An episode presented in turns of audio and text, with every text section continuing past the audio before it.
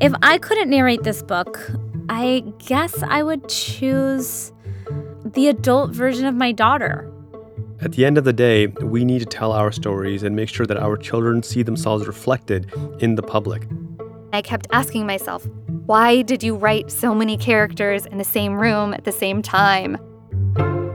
Welcome to This is the Author, where authors talk about narrating their audiobooks. In this episode, meet actress and singer Hilary Duff, human rights lawyer Qasim Rashid, and author and comedian Carrie Seim. Discover the special reason each author had for writing their stories and why sharing them with children and families is so meaningful. Plus, hear what it was like for them to record their audiobooks. Enjoy.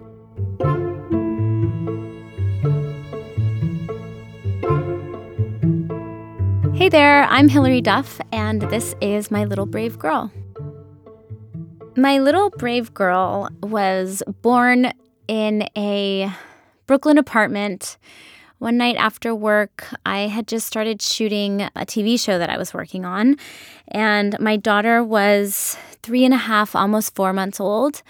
And she had a pretty fussy start to life. So she wasn't the easiest baby, she was super attached to me, which is obviously a wonderful thing, but kind of challenging when you have to start work again. And I was starting to shoot another season of Younger and I was still nursing. And I got home just in time for my last feed. I think it was midnight. And I remember holding her and just being completely devastated by how many hours it had been since I saw her last and you know what the season held for my long shooting days and being away from her and how I was going to possibly get through that. And the idea was kind of born right then and there for the book and the inspiration behind it of like wow, this is just one of the many ways that she's going to have to be brave and I'm going to have to be brave. And that's a big theme throughout parenthood for me. I have an eight year old son, so I've been here before. And just knowing that, like, it's such a wonderful gift to watch your child grow. But it's also so bittersweet because it hurts, you know, to watch them not need you in certain ways and then they need you in other ways. And I guess just letting go of certain controls, which is completely natural and obviously such a great lesson for the parent and the child. But just difficult. It's heavy on the heart. So this book really was born that night and I just started as I was holding her and nursing her, I just started jotting down different thoughts and I'm a, a little bit of a hippie where I just love the earth and elements and if you notice there's a lot of connection in the book between some darkness that you might have to go through in life, but you also will always find the light, or that things sometimes get really deep, but you will learn how to navigate through. So there's a maturity woven through, but it's also for a young child and a parent to look into the future and kind of daydream about watching a, a young girl come into her own and be really brave as she does it. If I had to describe what it was like to record my audiobook in one word, that would be impossible because I talk a lot. Maybe uh, not like overly emotional because I've read this book obviously so many times now, but I would say it's emotional. It's amazing to have the feeling of getting to the end of the line. You know, this has been almost a year long process now, working with my editor and my amazing publishing house and the illustrator who's just a magical human being. So it's emotional. You know, I feel like finally it's all coming together, and soon it's going to be in the hands of a mom and a daughter who might really need to hear this. I'm not going to pretend that going through my daily life I have trouble pronouncing things sometimes because I'm a mom of two and I'm currently pregnant with my third, so I feel like my brain is split in half or like in thirds, and then there's like a little sliver left for me. But in this particular book, given that it's a children's book, there was no words that were necessarily hard for me to pronounce, but I wouldn't put it past me in the future, guys. I'm really excited about this project as a whole. It's tough to pick out one particular piece of writing that excites me. The book is really about growing up feeling strong, feeling confident, knowing your power, and trying to know that at a young age. I guess I'm excited for mothers to kind of get the depth that is behind it, and then for a child to feel the lightness. It's filled with adventure, and the illustrations are beautiful and they're really personal to me.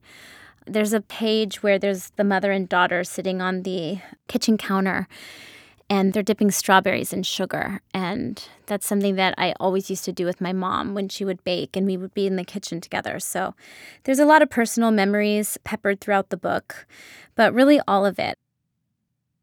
If I couldn't narrate this book, I guess I would choose the adult version of my daughter. So, like, I obviously love my kids and having kids, and they drive me crazy as well, but can't wait to see my kids have kids. And so, I guess if we could hold off and then do this in the future, it would be really cool to have my daughter, who this book is about, narrate this book and be reading it to her daughter.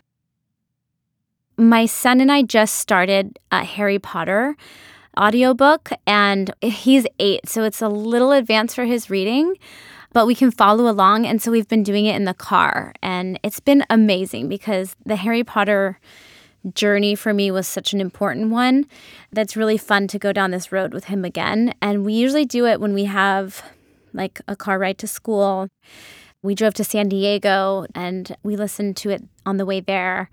It's a big project to take on, but I feel like it's been a lot of fun for us. And now listen to a clip from my audiobook.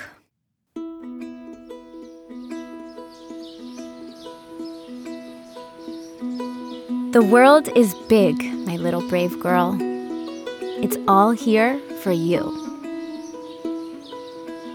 Love is vast, my little brave girl, and yours is endless. The sun burns bright, my little brave girl, and you will find the light.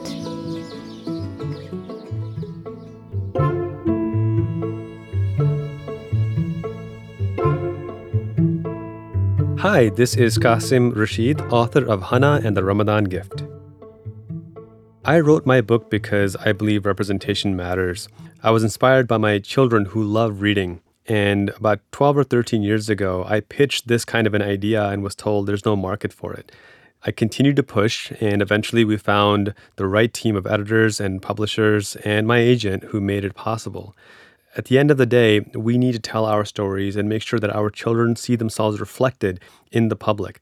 And I hope that this book contributes to that conversation to have our literature be more reflective of the beauty and diversity that is America and the world. If I had to describe what it was like to record my audiobook in one word, that word would be humbling. And the reason why is because I reflect over the authors and the thought leaders who have come before me to lay the groundwork to even get here in the first place. And I hope that this contribution adds to that growing body of literature and inspires newer and younger authors to continue to write their narrative far into the future. I didn't have difficulty pronouncing any particular word. However, we did have to make a conscious decision on how we pronounced certain words that aren't common in the English language. For example, Ramadan or Ramazan, both are common pronunciations, and we chose to go with Ramadan. Same with iftar, the meal at the time of breaking fast. A very common way to pronounce it is iftar in the Western world. We chose to go with iftar because it was more authentic to the original pronunciation. The goal ultimately was to make sure that we are introducing young people to language that is common to people who practice Islam, to Muslims, and make them feel comfortable with it. And I feel like we accomplished that. I'm excited that listeners will get to hear my voice as I give my rendering of the characters, of the story, and of the impact that Ramadan has had on my life. As parents, my wife Aisha and I have three amazing children, and a common experience that many parents have is a child wanting to hear the same book 300 days in a row. Hopefully, parents can just put this on audio with the book in front of their child and save themselves some trouble as well. If I wasn't going to record my audiobook, I would cast a person named Mufti Muhammad Sadiq. The reason why this man is so significant is because he was the first missionary to preach Islam in the United States in the 20th century. At a time of Jim Crow America in the early 1920s, his mosque was the only place of worship in the entire country where you would find black, white, Native American, and Latino Americans worshiping together. His entire ministry embodied this principle of human dignity, of service to humanity, and love for God and love for humanity. Because of his example and because of his immense impact on America, I would be beyond privileged to have him narrate this book. I don't typically listen to audiobooks. However, I make an exception with LeVar Burton's podcast because I grew up on reading Rainbow and I grew up hearing him read to us. And so it makes sense as an adult to enjoy that same experience through his podcast. I love the way he approaches reading books because he ingrains himself in the characters and makes you feel like you're part of the story. That was something I tried to accomplish with my book here as well. My favorite place to listen to audiobooks is while I'm running. I'm not one for listening to music while running. I prefer to listen to music while I'm writing or eating. But while I'm running, listening to an audiobook is a great way to zone out, get into the story, and enjoy your run. And now I hope you enjoy this clip from my audiobook. When her Dadajan gently shook her awake, Hananur opened her eyes slowly, confused by the darkness. The sun hadn't even risen yet. But when she saw her grandfather smiling down at her, she remembered. Ramadan Mubarak! shouted Hannah, jumping out of bed. Hannah had been counting down to the first day of Ramadan, the holy month of fasting for Muslims, and now it was finally here.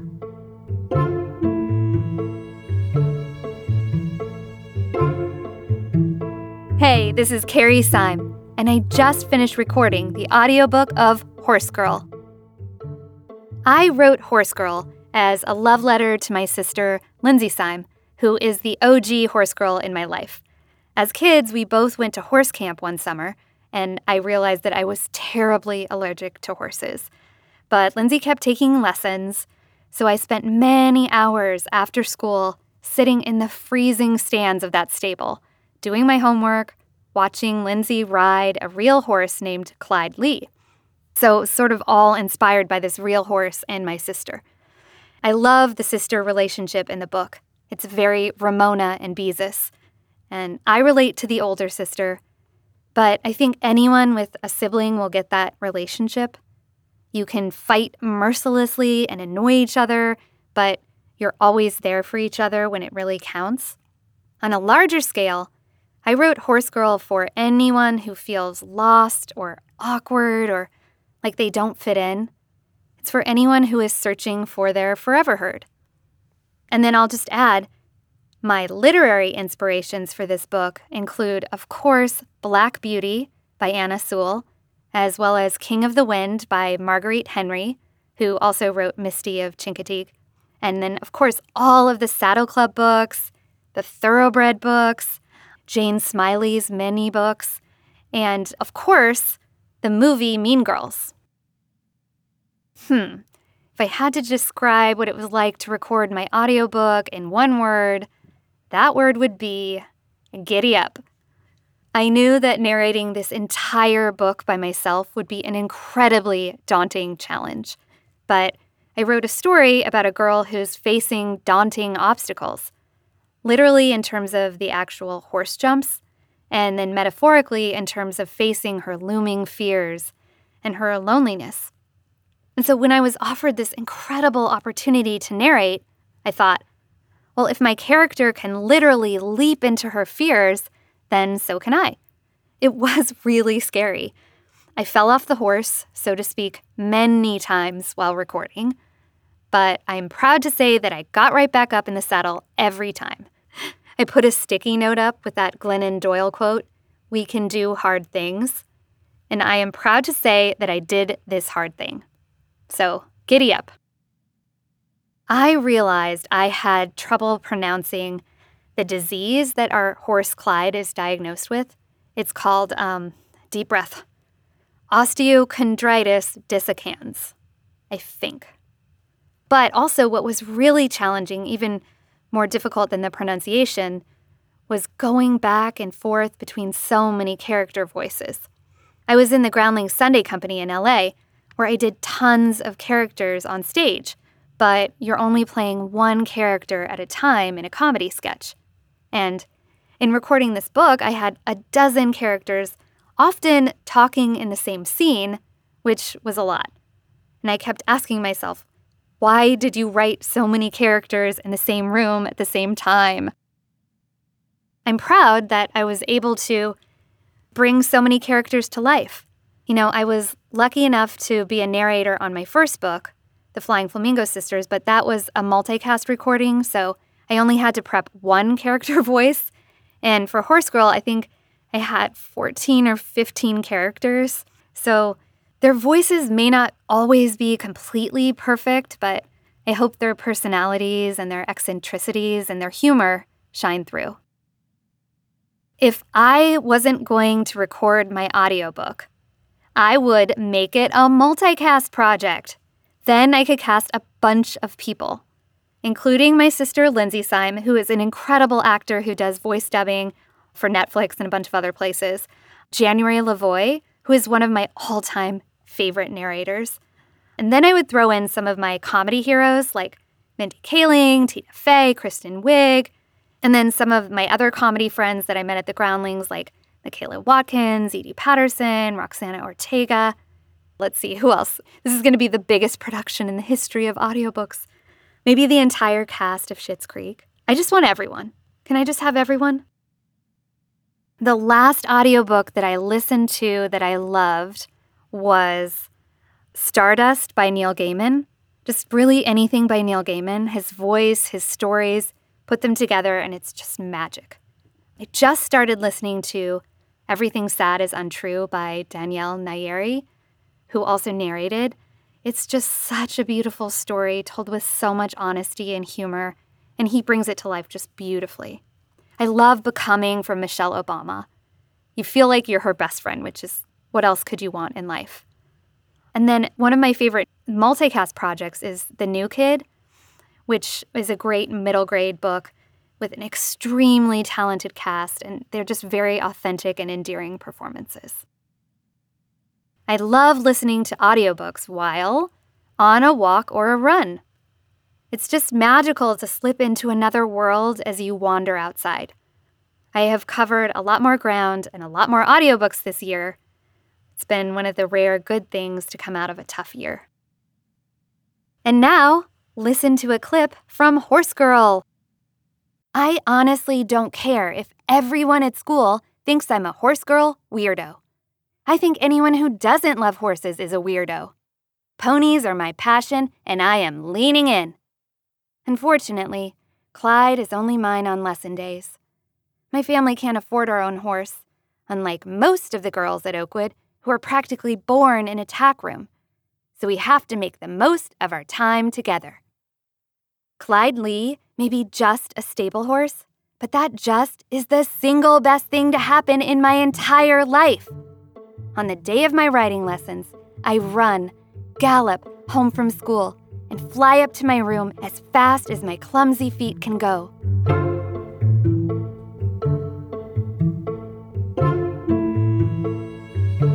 This is the Author is a production of Penguin Random House Audio. Thank you for listening. For more behind the mic content and audiobook recommendations, visit www.penguinrandomhouseaudio.com slash next listen.